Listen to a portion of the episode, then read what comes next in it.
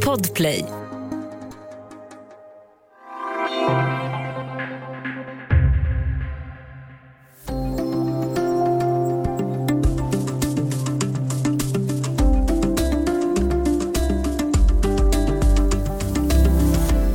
Debatten om skolan lyfts Finland ofta fram som exempel på hur det borde vara. Som om svaret på den svenska skolans problem finns i vad Finland har gjort rätt och Sverige på något sätt fel. Hur står det till med den saken? Välkommen till Studio DN. Jag heter Sanna Thorén Björling.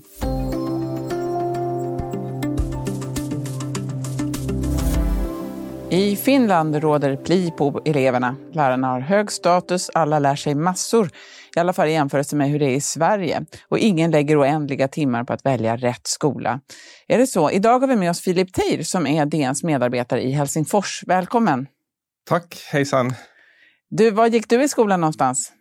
Jag gick i skola i Österbotten i en liten stad som heter Jakobstad. Mm. Det var på 80-talet.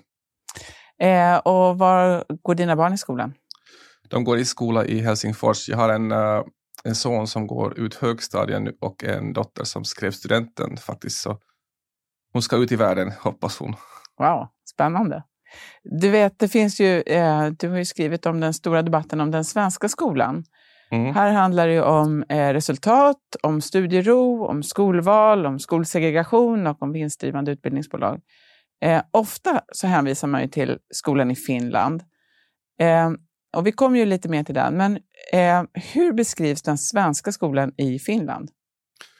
Jag tror att den där rubriken på min artikel som, som vi ska prata om var typ eh, Därför blir finländare för, förfärade av den svenska skolan. Och jag tänkte, när jag såg den där rubriken, vi diskuterade den lite grann, finska, äh, svenska skolan diskuteras ju inte liksom i Finland liksom dagligen. Det är ju inte så att äh, att, uh, att det här är, är någonting som, som alla har en, en bild av. Jag tror inte att finländare i, så här, i gemen vet så hemskt mycket om den svenska skolan, men de som uh, följer svenska medier, Finland, vilka ofta är finlandssvenskar, och sen de som kanske följer liksom, skolpolitiska frågor har kanske uh, en viss koll. Och då, då är det väl mycket det här som kanske kom igång egentligen idén med, med Masej Sarempas artiklar då, någon gång i tiden där, där liksom eh, han gick in och, och tittade på hur, hur det går, hur, hur liksom svenska skolan mår. Jag, det, jag minns det här var kanske början av mitten av 2000-talet.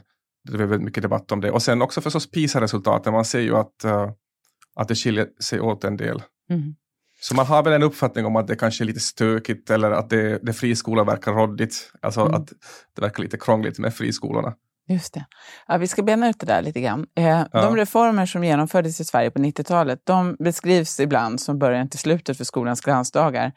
Friskolereformen och kommunaliseringen, mm. då, kombinationen av dem. Eh, andra tycker att eh, den ena eller den andra har varit bra. Eh, de här har ju inte genomförts i Finland. Eh, och i, i, Finland så väljer man inte skola, utan det finns en närhetsprincip. Eh, mm. Vad innebär den i Finland?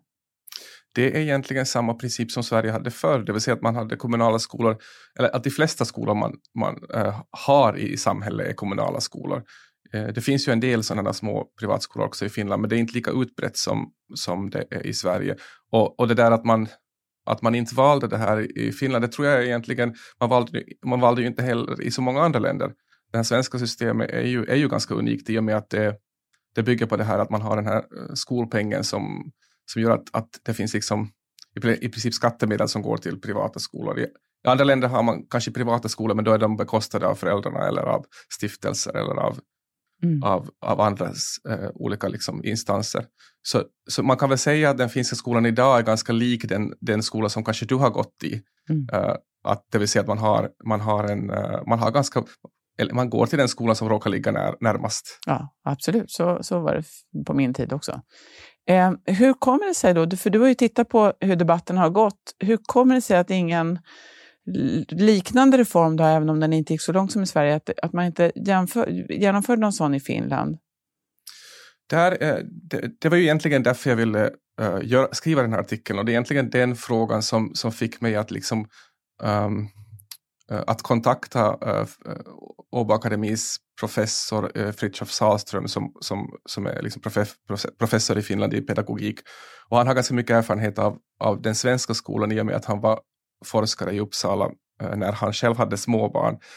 Och jag minns att han skrev ganska mycket om hur det var i Sverige och, då ringde jag, eller jag kontaktade honom, träffade honom i, i Vasa och han, han förklarade så här att, att Finland hade liksom på, på 90-talet en, en slags ganska, ganska liksom, tung recession.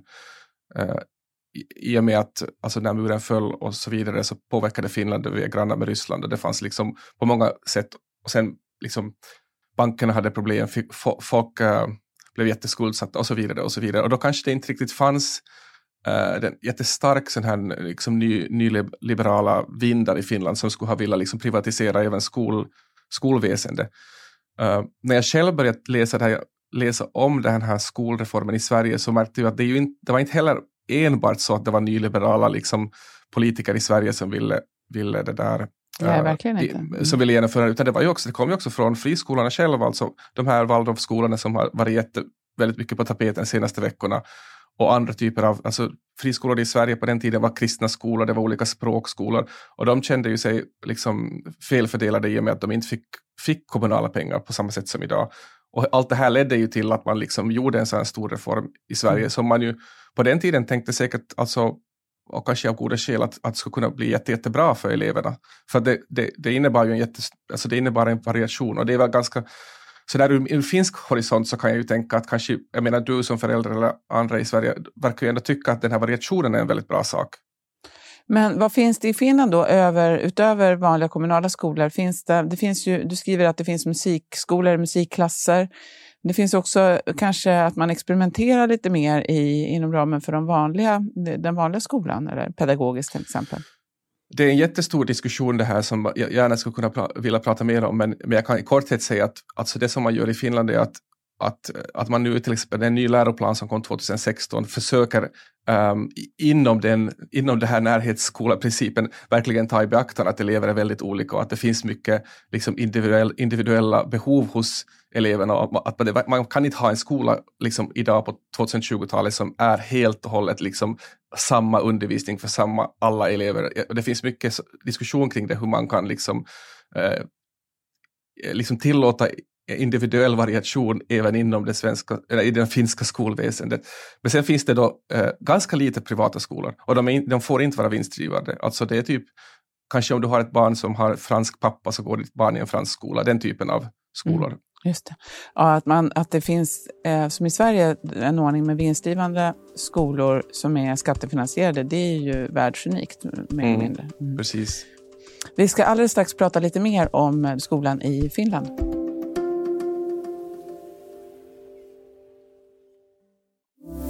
Studio DN idag med DNs korrespondent i Helsingfors, Filip Teir. Ehm, det sägs ju ibland dels att Finlands skola har haft mycket mer lugn och ro medan den svenska skolan har förändrats hela tiden och drabbas av någon slags organisationströtthet. Ehm, en annan sak som är spännande i det här tycker jag är lärarnas status och lön. Den tycker jag kommer upp ofta när man pratar med eh, personer man känner i Finland. Vad skiljer den svenska och den finländska lärarkåren? Um, jag har ju under åren liksom försökt ta reda på det här lite när jag frågar eh, lärare i Sverige och, och lärare i, i, Finland. Det, det, finns kanske inte något helt entydigt svar. Som jag uppfattar det så kan man ju som svensk uh, lärare ha ganska liknande lön som i Finland. Det är inte så att den finska äh, lärarlönen i en grundskola är, är liksom märkbart bättre. Jag tror att de ligger på ganska samma nivå. Men alltså utbildningen äh, är, är ju liksom en magistersutbildning.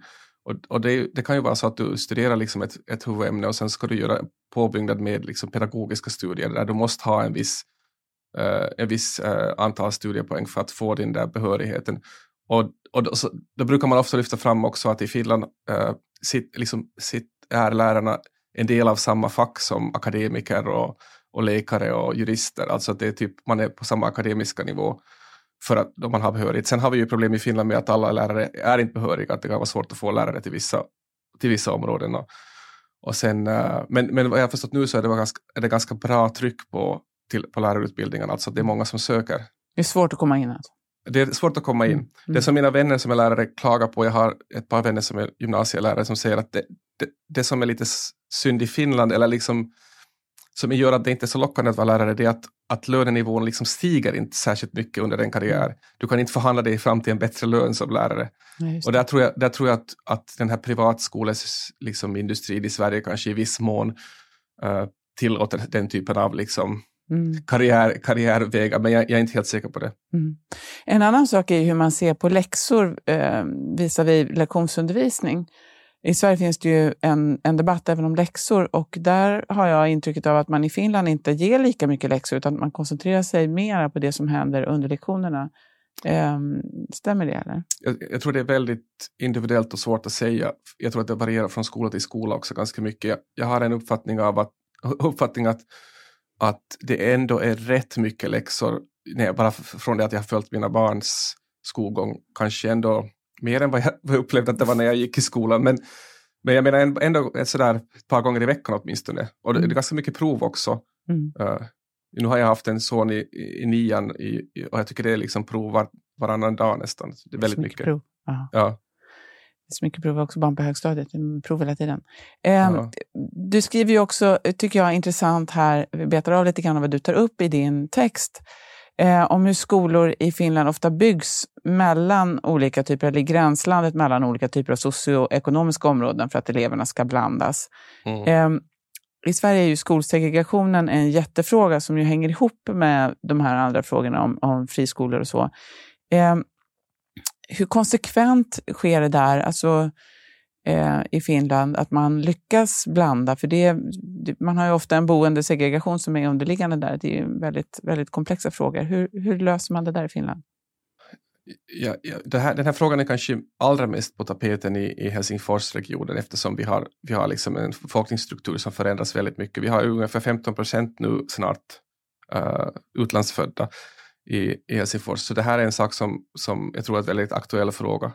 Nu nu vet jag att det har gjorts lite studier på sistone kring hur, hur de här um, hur, det, hur det är liksom med att ha annat hemspråk uh, än, än finska eller svenska i skolan, hur, hur, den här, liksom, hur, hur den här elevgruppen har klarat sig. Det, det, jag tror att det jag, jag, tycker man hör väldigt många olika rapporter. Det ena, ena är det här att man faktiskt försöker, i och med att man har den här närskoleprincipen, så, har, så finns det ju då en överlig, överliggande risk att om du, om du har ett område där det är väldigt många eh, familjer där man har utländska eh, föräldrar, så då får du ju automatiskt en sån situation att du har elever som, som då till en stor procent kanske i en skola har den bakgrunden. Så därför försöker man då göra det här som den här Jussi Saramo berättar som är alltså är politiker i Vanda, att man försöker titta på att kanske man kan behålla den här skolprincipen, men ändå få en viss variation genom att placera skolan på en plats där man får elever från flera olika grupper. Eh, sen, sen är det ju en annan sak att, att eh, om det där kommer att lyckas, det där kan man ju inte säga, om, säga på ett år eller två. Det där är ju en sak som kommer att ta lång tid och det där är ju en jätte, jätte sen typisk, eh, ska vi säga, typisk eh, kritik eh, mot den artikel jag skrev som jag, som jag fick i min mailkorg och som jag fick på Twitter, liksom att, att finska och svenska demografin är så väldigt olika att, att om man inte tar den här saken i beaktande så är det liksom så, så kan man inte jämföra. Eller, men, och det är, ju, det är ju omöjligt att säga. Det enda man kan tänka kanske är att, att här igen blir det så där att vi har sett på hur Sverige har gjort, hur kan vi göra annorlunda eller hur kan vi, hur kan vi liksom försöka förbättra vissa saker? Mm. Uh, för, för, det, för det är absolut en, en central fråga. Men jag, jag hade en sån rapport framför mig, men jag, ha, jag, jag minns inte riktigt vad det var, men jag pratade med en, med en pedagog för en annan artikel jag skrev uh, som hade lite tittat på de här sakerna och han, han menar att det stora, liksom, det stora den stora utmaningen är den att har du tillräckligt med resurser på skolan så, så, kan, så kan det lyckas helt bra för du har liksom du har speciallärare, du har liksom hemskols, alltså hemspråksundervisning och du har liksom tillräckligt mycket med vuxna så är det liksom inte en omöjlig eh, ekvation, åtminstone inte i Helsingfors med den liksom befolkningsgrupp som vi har här. Men det, det jag läste någonstans att eh, enligt PISA-resultaten och så, så ser man ju ändå att allt inte är jättebra i Finland. Alltså att det finns ganska Nej. stora skillnader mellan flickor och pojkar och att det finns en stor och växande skillnad mellan just invandrare och icke-invandrare. Mm. Är det de utmaningarna? Vilka utmaningar ser du att man har i Finland? De saker som har diskuterats kanske mest, och det här alltså det som du säger är helt sant och det är ju, det är ju lite den, de här diskussionerna som man gärna skulle ha fått haft, jag skulle gärna ha trummat upp mera för att uh, den här skillnaden mellan flickor, flickor och pojkar är en grej. Och det tror jag det handlar lite om det här som jag talade om tidigare, att man vill ha eh, man vill på något sätt ändra läroplanen så att den passar liksom eh, den bejakar att det finns skillnader i hur, hur elever sinsemellan lär. Och då, handlar det just om det här som vi, folk har kritiserat för att det är en väldigt svensk väg att gå, det vill säga att eleverna ska jobba mera i grupp, jobba mera liksom med att själv leta efter kunskap istället för att ha Eh, en lärare som står och berättar för dem. Men det här påstår alltså också de här pedagogiska forskarna i Finland är, faktiskt är den enda vägen att gå. Det, det, det, går inte att ha den här gamla skolan som är jättetraditionella skolan längre.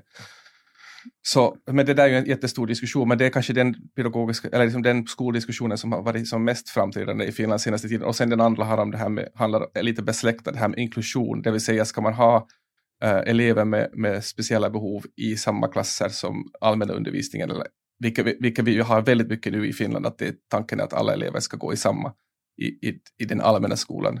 Mm. Eh, och funkar det? det? Det är liksom en fråga som är på tapeten. Aha. Avslutningsvis bara, om du jämför de här debatterna i Finland och Sverige, vad tycker du är mest intressant att se av det som sägs i Sverige? Den stora skillnaden är den att, att jag, nämnde, jag nämnde de här diskussionerna vi, vi har här i Finland, att, att den diskussion som förs i Sverige är ju så så li, den handlar så lite om det här med att liksom, vad är bra undervisning eller hur ser en bra klass ut och så väldigt mycket om det här att man, man på, på, på liksom ideologisk nivå slåss om vad, vad, vad är frihet liksom och vad är, alltså att det är sådär liksom att eh, till exempel att, man kan, att man, någon kan påstå att, att eh, närskola är liksom en socialistisk utopi. Eh, alltså en, en, svensk politiker kan, kan påstå det, men jag menar då är det ju bara att titta, titta utanför Sverige och se att det där är liksom i så fall en utopi som ändå liksom eh, realiseras i andra länder. Att det, så, det känns som att, att det, den är så väldigt svensk och inåtvänd den här diskussionen i Sverige, att man inte riktigt, som om, som om det bara fanns det här ena systemet och allt annat är konstigt. Det känns, det känns kanske lite amerikanskt faktiskt. Mm. Jätteintressant. Stort tack för att du var med idag, Filip. Tack. Studio DN görs för Podplay av producent Sabina Marmelakai, exekutiv producent Augustin Erba, ljudtekniker Patrik Meisenberger och teknik Oliver Bergman, Power Media. Jag heter Sanna Thorén Björling.